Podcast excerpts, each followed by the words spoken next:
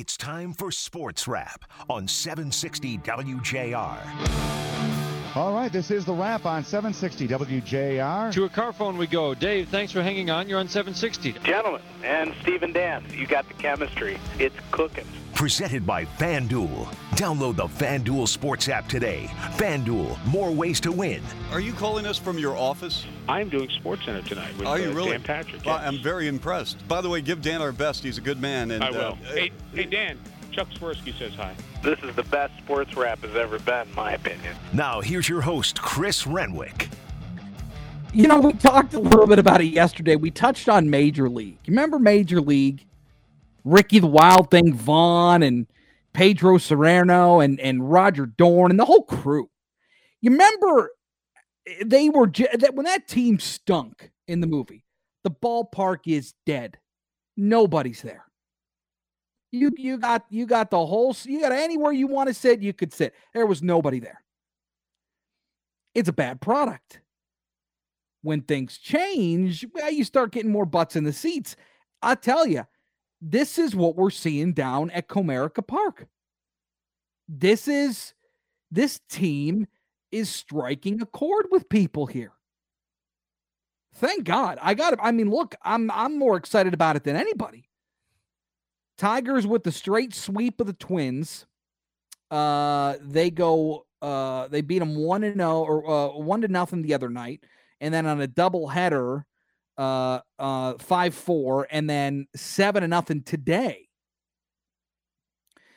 And look, they got swept by the Twins a couple of days ago. What was the last weekend? And so this is how baseball works. But the fact of the matter is, you are starting to see. You're starting to see a packed Comerica Park. Baseball in the summer in Detroit is great. Baseball in the summer in Detroit when your team isn't very good, less great, but still pretty good. But boy, when you got a team that is playing competitive baseball, it just makes it. I mean, Nick, it just makes it better. There's just a little extra juice.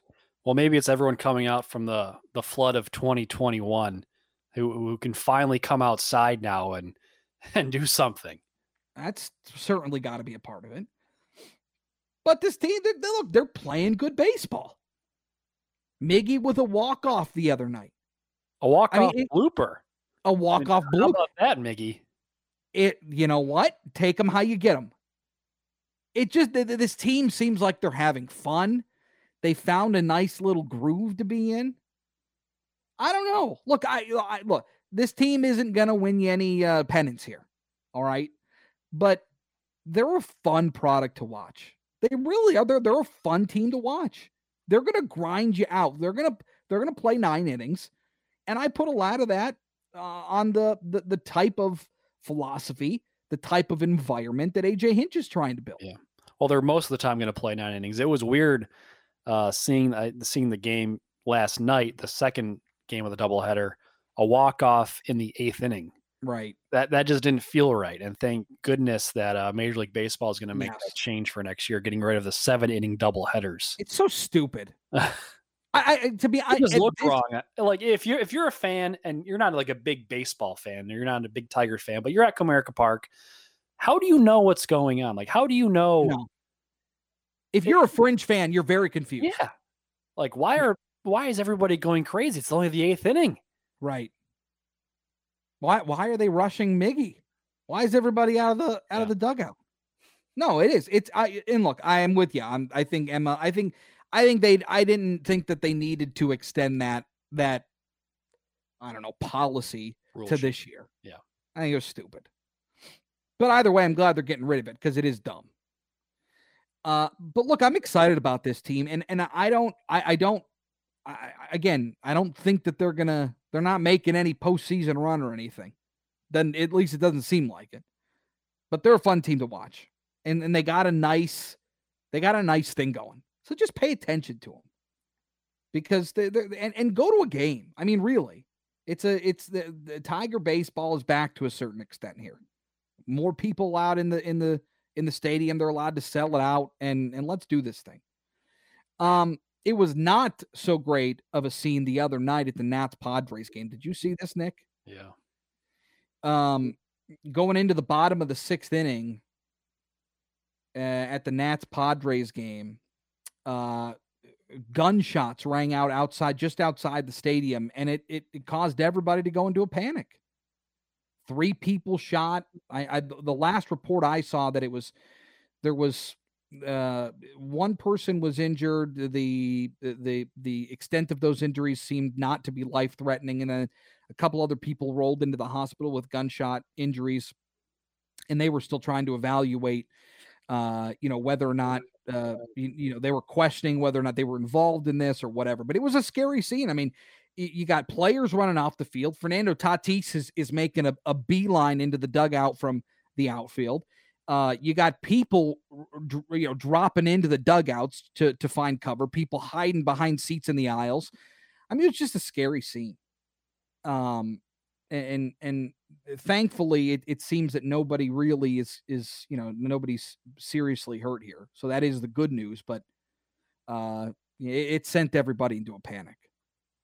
It was not a good scene to see. Yeah. Meanwhile, we've been banging the Shohei Ohtani drum for quite some time.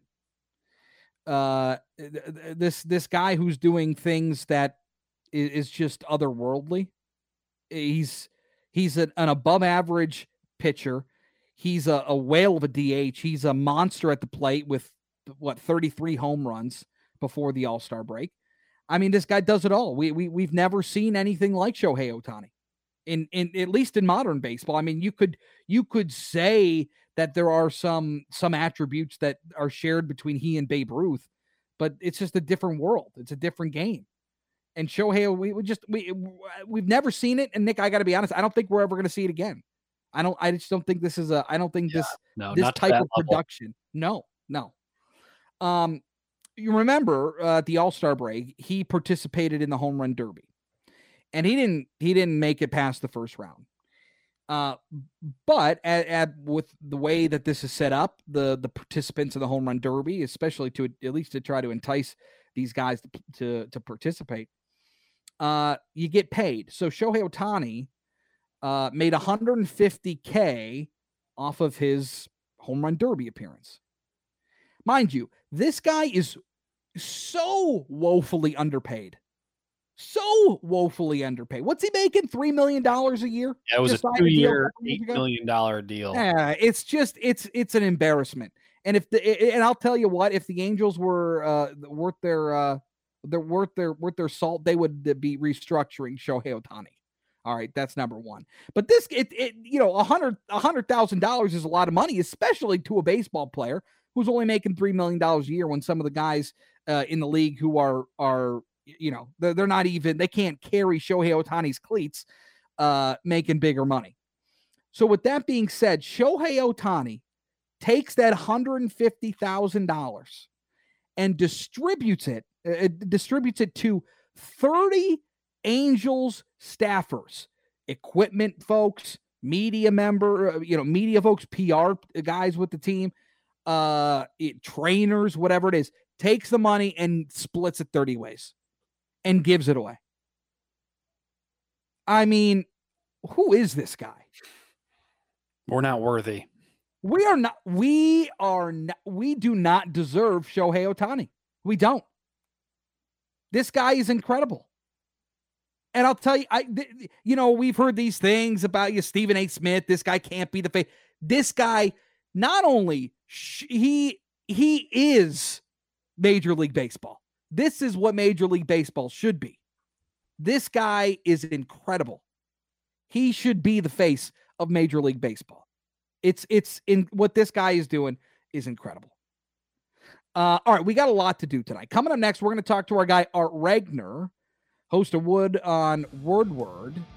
We got some Red Wing stuff to talk about. Steve Yzerman making a trade, NHL draft next weekend. We got the protected list out for the expansion draft. We got a lot of stuff to do. Collin Morikawa traveling across the pond to win the Open. We got a lot to do here on Sports Wrap tonight. Chris Renwick, Nick Roddy with you more. Coming up next on WJR.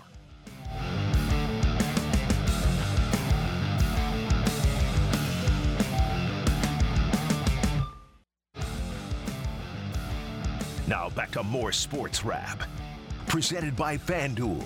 Download the FanDuel Sports app today. FanDuel, more ways to win. Here's Chris Renwick. You know, I believe in Steve Yzerman. I do. I think that there is a master plan in the works here, and we're going to start seeing some things happen. I would imagine over the next season that's gonna start shaping the way that this organization is going to be laid out in future years. And Steve Yzerman made another deal yesterday, trading with the New York Islanders for Nick Leddy, and the Wings deal Richard Panik and a second-round pick in this year's NHL draft, which happens to be next weekend. Now, Leddy, who's a 30-year-old defenseman, had 31 points this year, a pretty solid player. He's on his last year of his deal. So I think the main assumption here is that Leddy will be trade bait mid-season. But when you deal a second-round pick, there are some questions. And when you look at who the Red Wings have left exposed for the expansion draft for the Seattle Kraken, which is going to take place here shortly, there are some questions that I have. And to help us answer some of those questions is our guy, Art Regner, over at the Word on Woodward with the Red Wing. It hands in a whole bunch of cookie jars. Art Regner, how are you, my friend? I'm doing well, Chris. How are you? I'm good. Thanks for taking some time with us. So talk to me about this Leddy trade. Wings get Nick Leddy. They send Panik. They send a second-round pick to the Islanders. What do you make of this? Well, I actually think if you look at this, and I think it's curious in a lot of fronts, because when you're dealing with Steve Yzerman, he's kind of the outlier GM in the NHL. I mean, he's the guy that really does march to his own drummer. People never know exactly what he's doing or what he's thinking. But I think if you really want to break this trade down, this has everything to do with Mo Seider being on the Red Wings next year, 20 years old, right-handed shooting defenseman. Leddy is a left-handed shooting defenseman, won a cup with Chicago, a good veteran presence, has been on good teams, and is very, very good on the power play. Off the top of my head, I think he had 10 power play points last year with the Islanders. Granted, they're a good team, but he had a goal and I think 10 assists, which I think might have led the Red Wings as far as power play points. Maybe Hronek had a few more, but my point being is that I think this has everything to do with Mo Seider having who's a right-handed shot, having a veteran left-handed shot. Many of us thought it might be Mark Stahl, and that could still be a possibility. Mark Stahl could certainly be signed by the Red Wings. He's going to be an unrestricted free agent, but I think they needed a mentor. Steve wanted to get a couple of veteran defensemen here, and a mentor for Seider plus some veterans. So it makes sense on that. Now, there's all kinds of speculation, and Chris, you alluded to it, that perhaps at the trade deadline next year, because he'll be an unrestricted free agent, he being Leddy, that they could make a move and maybe retain that second-round pick that they lost. Now, the Red Wings have three second-round picks. This is the Edmonton pick, which is the third in the second round, so to speak. They'll take their pick, obviously. Then they'll take the Rangers pick. And then a few picks later, I don't know where it falls. It's like 50th or something like that. That now goes to obviously that yeah, goes to the Islanders. So let me ask you this, because my initial reaction was, first of all, I love the deal. I love the trade. My initial gut reaction was 30-year-old veteran, won a cup. He's a good player. He's a lefty. You look at where this team is at, and you deal the interesting piece of all of this was the second round pick. A second round pick in the NHL is a valuable pick. It's a high, that's a valuable pick. And so I looked at it and I said, geez, you know, to deal a second round pick for a 30-year-old player in the hopes of in a few months turning him around for a first round pick, it just didn't seem like the added value was there. Is there not? My initial reaction was this is going to be a trade and sign here. I understand the Red Wings aren't in a place to be signing, you know, a lot of guys because their roster just isn't at that point yet. But is Nick Leddy perhaps kind of the first domino to fall? Is this a situation where they could sign him to a 3-year deal?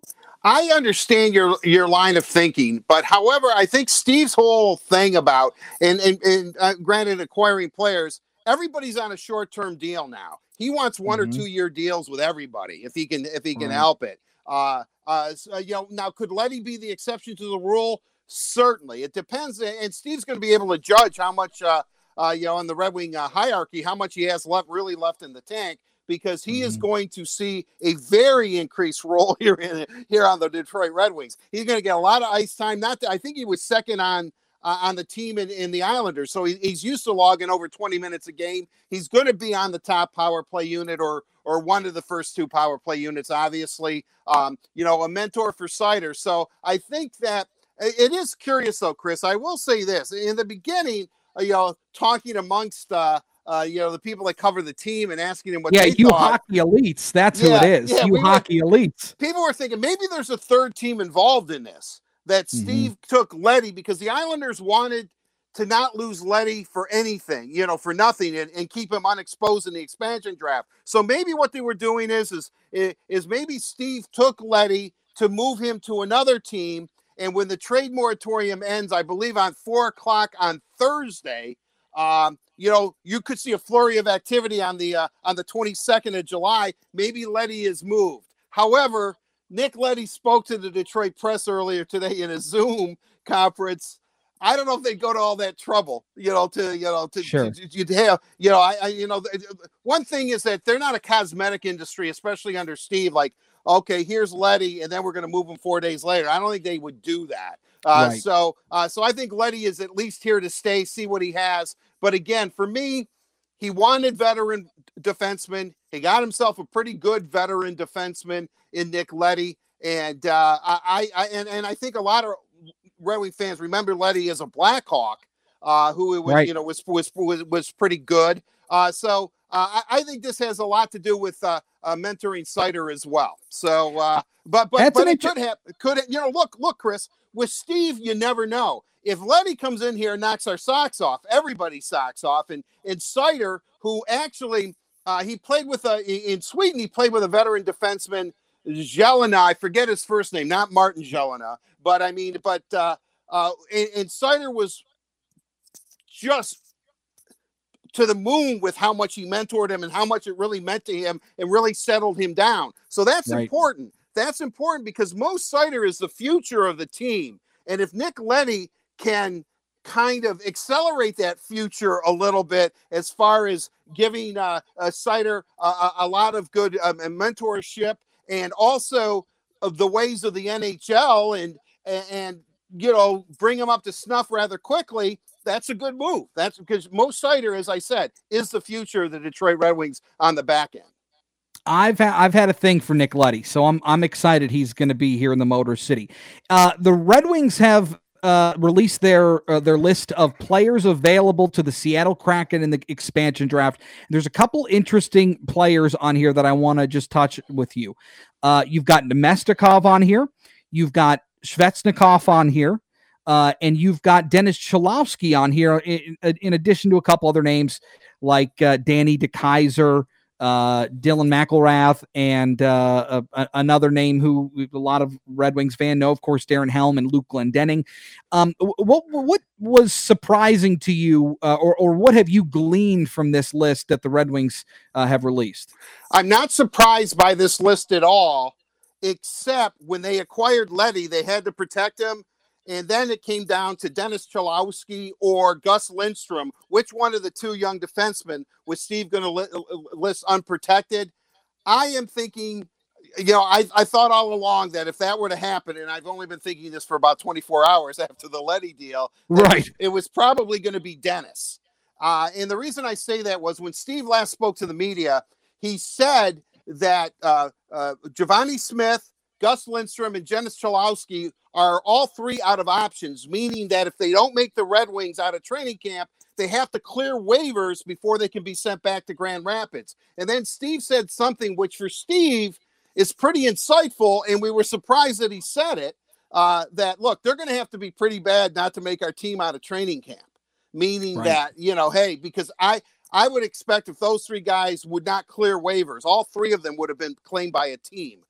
Sure. And so – so that's why I figured, okay, well then, you know, they're going to go seven forwards, three defensemen, and a goaltender. The three defensemen are going to be the young guys. Filip Hronek, mm-hmm. which is a no-brainer. Lindstrom, who's always looked good. He's not flashy, but he's always, you know, he doesn't make a lot of mistakes. He's cool, calm, and collected back there on the blue line. And, you know, and Dennis, who's upside as a power play specialist in offensive game, is there. You know, Dennis definitely has talent to be in this league. The question is can he put it together? But when Leddy came, you knew that one of the two, either, as I said, Cholowski or Lindstrom would be gone. And I guess based on the way he's been up and down in Detroit, I'm not surprised that Dennis Cholowski, at least in the protection list, was the odd defenseman out. Well, interesting stuff. The other part of all of this, of course, is we've got the NHL draft next weekend. And there are a number of players at 6. I think the Red Wings would like, with your finger on the pulse as always, Art Regner. What are your feelers, and how do you think this thing's going to shake out next weekend for the Wings? I would say this, you know, and real quickly, Chris, another player that Seattle might claim would be Troy Stetcher too. Troy Stetcher mm-hmm. was left unprotected, and you know his stock has risen since the World Championship, where he helped lead Canada to the gold medal, especially the goal he set up the overtime goal in overtime against Russia. So Troy Stetcher or Dennis, I believe is going to. It's one of those guys is going to be gone. I don't think Nemestikov. Mm-hmm. I think he's a little disappointing. I don't think they're going to claim a forward from Detroit. I think they'll go D. Getting to your question, though, I mean, I'm a goaltending freak.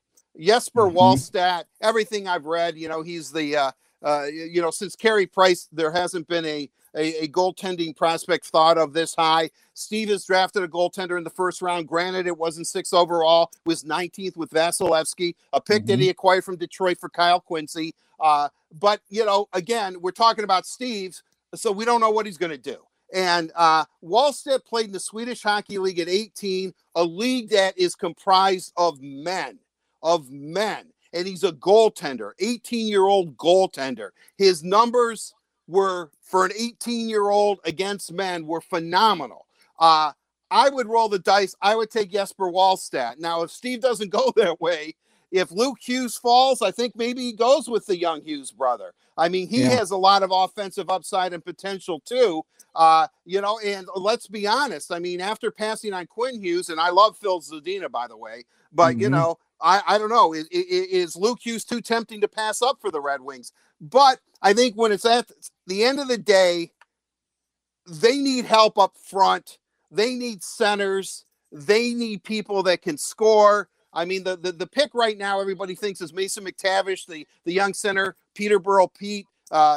Steve played for the Petes. Larry Murphy played for the Petes. Mickey Redmond played for the Petes. I mean, you know, so I don't know if there's any sentimentality there with Steve. I doubt there is. But, you know, Mason McTavish seems to be the hot pick right now. I think if William Eklund falls down, he would be somebody, although he's rather smallish. He's supposed to be the most NHL-ready forward. You know, he's a dynamo with the puck. I also think that, you know, Dylan Gunther, who is a good offensive weapon, but the guy that I really think that that they might take, surprise everybody, could be Kent Johnson out of the University of Michigan. He's a center, too.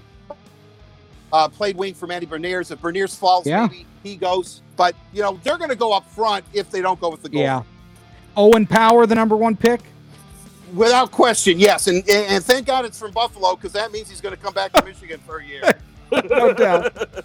Artie, thank you for your time. I always appreciate talking with you. My pleasure, Chris. You take care. All right, more on the Sports Wrap next. Now back to more Sports Wrap, presented by FanDuel. Download the FanDuel Sports app today. FanDuel, more ways to win. Here's Chris Renwick. I'm just saying, if you're listening to Sports Wrap, we're doing this thing. We're going to get through the NBA Finals together, hand in hand. Try to make a little extra scratch here.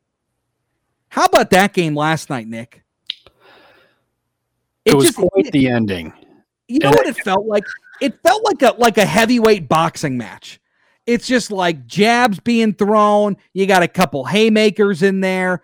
You got, It's like Floyd Mayweather dancing around. I felt like a heavyweight boxing match with like someone tripping at the end to end it.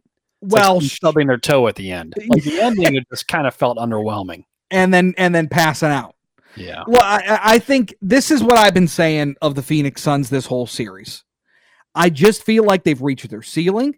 I feel like they've gotten to a point where they'll shoot their shot, pun intended. But it just seems that Milwaukee's they got a little extra. There's a little more there. Little extra gas in the tank. They're just they've got a little more fight to them. And last night was case in point. And I'll tell you, look, Milwaukee won that thing by the skin of their teeth. All right. And at the end, it's something that I harp on all the time, especially in like March Madness, tourney time, the whole thing. Your free throws matter. When you start missing free throws, especially down the stretch, that's how you get beat. And Giannis is up there just throwing bricks. Can't make a free throw at the end of the game to save his life. And again, it was a big play. Jrue Holiday. I don't know what Devin Booker was doing with the ball at the end, all loosey-goosey, but Jrue Holiday strips it, takes it down the floor, lob, alley-oop, smash, Chris Paul foul, and the game's over. Which was a crazy pass to make to begin with. I mean, they were under the shot clock. They did not need that pass, right? They were up one with 13. Up one with 13. Yes. Dribble it out. Well, that was he made the pass through the alley-oop and won.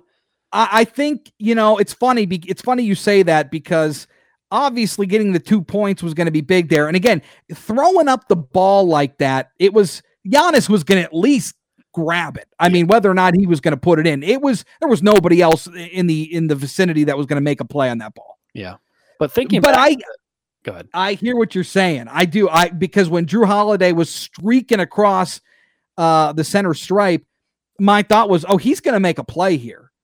And sure enough, he threw it up. But my initial thought was, okay, running out. At least draw the foul. Yeah. Jrue Holiday, though, the Bucks signed him last year to a 4-year, $160 million contract. And a lot of people are scratching their head like, Jrue Holiday, like, yeah, what? And they needed a point guard first. Like, yep. They've got enough offense with Giannis and Middleton. They need someone to facilitate that offense and defense. I mean, that defensive play by Jrue Holiday won the game. Yes. Absolutely. So it's off, apparently. Up one with, I think the steal happened with 16.7 seconds left. Yep. Devin Booker and Chris Paul were kind of feeling it at that point. Yep. Devin Booker was for sure. Yeah. But he didn't take care of the ball at the end. Look, I said this yesterday. I thought if the Suns won that game, this is going to 7. If Milwaukee comes out of Phoenix with a dub, I think this is over in 6. And I took Milwaukee. I think Milwaukee, there's just something about that team and the way they're playing and the way that Giannis is the catalyst to that whole thing. I mean, Chris Middleton has had a really nice game. Jrue Holiday came big last night. But Giannis, they go where Giannis goes, and he's putting this team on his back. Again, you can't miss your free throws at the end of the game. Well, I like how the fans have started catching on to counting to 10 really quickly when Giannis goes to the free throw line, It's no longer 10, like that. When they count to 10, it's more like 8 seconds because they're counting quickly. Right. But, you know, again, look, game six is going to be, it's going to be a dogfight. I'm excited. I think Milwaukee's going to close this thing out in six at home. Because I think at this point, Phoenix has just thrown everything they can at them. This is where they are. They've thrown everything they have, and it's still not quite enough. So there it is. Bucks in six. That's the pick. It was an excellent game. It really was. Going seven. You think it's going seven? Yeah. All right. Fair enough. All right. More to come here on Sports Wrap. By the way, how about Collin Morikawa? This guy is unbelievable. And I want to talk to our friends at Spin on Golf coming up next, because I've got a couple of questions for them and just the state of golf post Tiger Woods. I got a couple things that we got to talk about. Collin Morikawa wins the Open out of Royal St. George's, and Louis Oosthuizen falls on his face again. More Sports Wrap coming up next.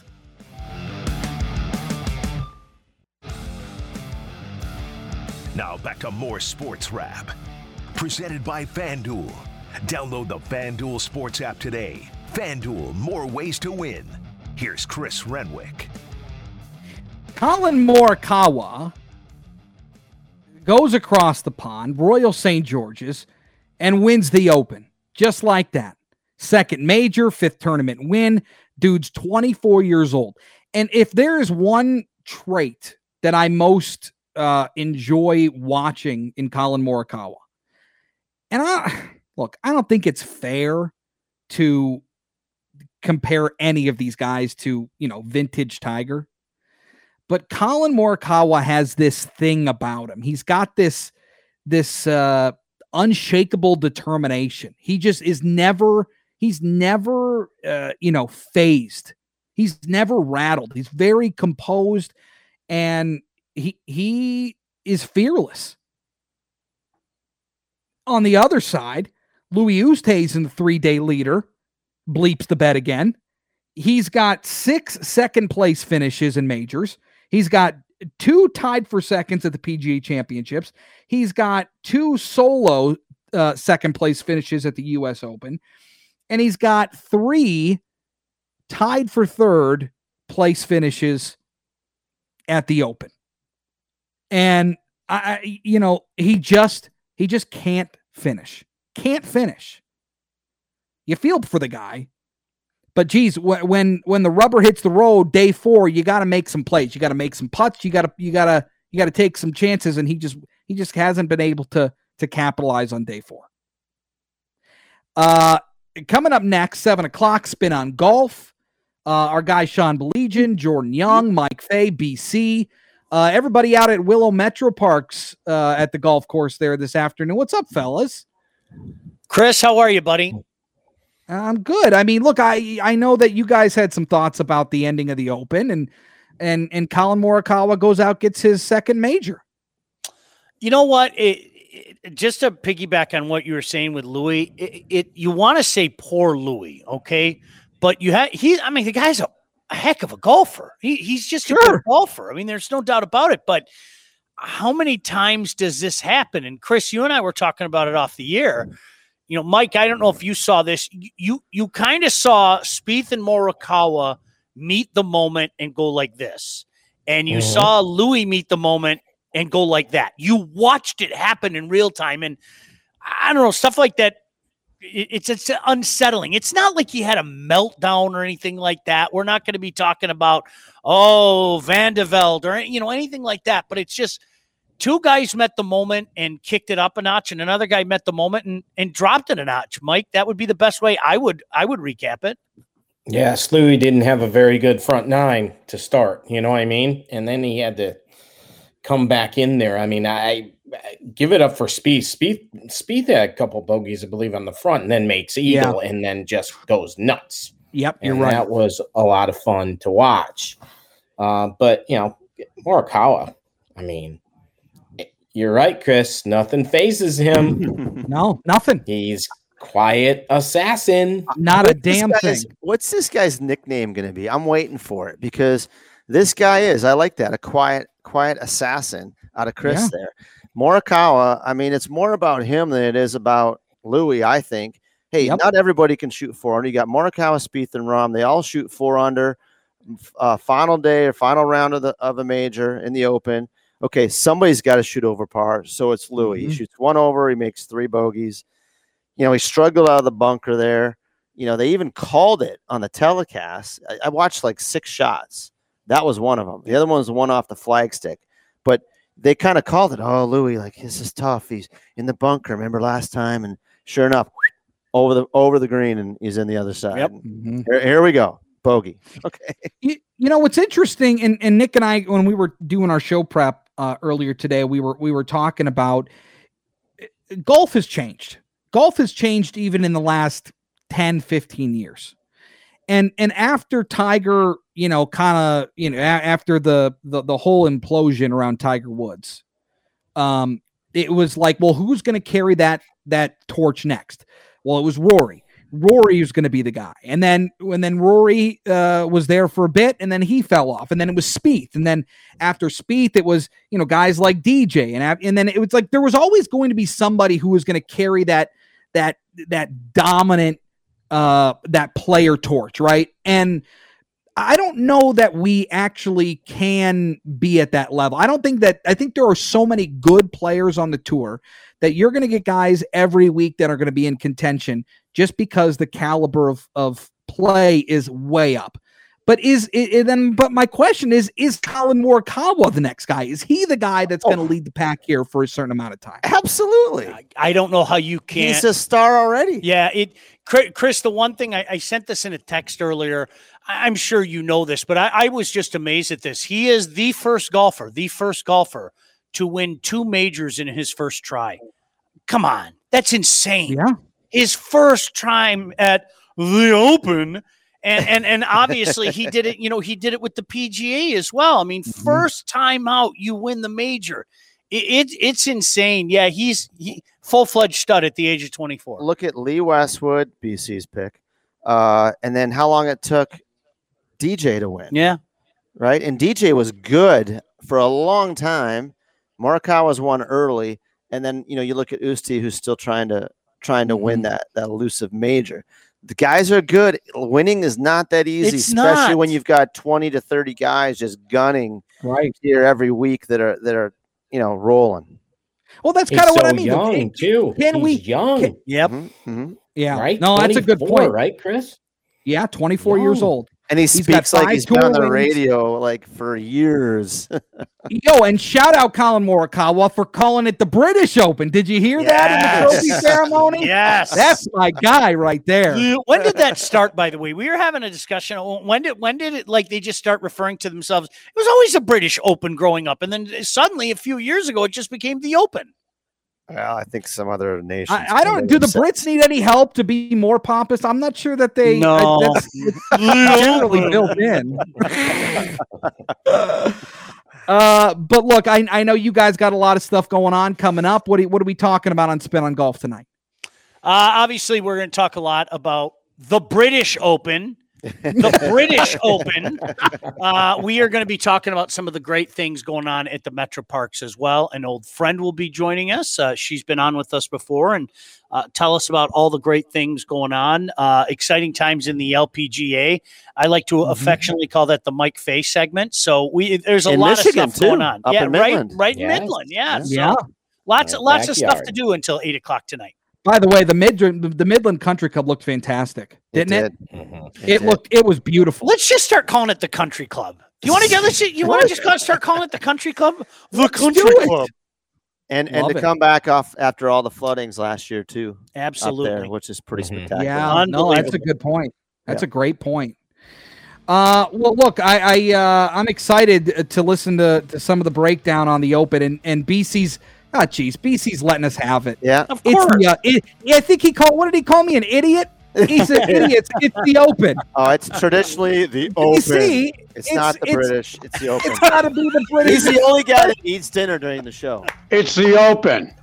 It's the British Open. It's not the British Open. It's the Open. It is the Open. I agree. His face the whole time. Oh, yeah. Frickin' U.S. Open. They copied. What do we got there on the plate, BC? Real quick. We got to go. Oh, meatballs, lasagna. Awesome. Attaboy. Attaboy. Well done. Look at his keys. Right. Your piece is sorry. Spin on golf coming up next. Have a good week.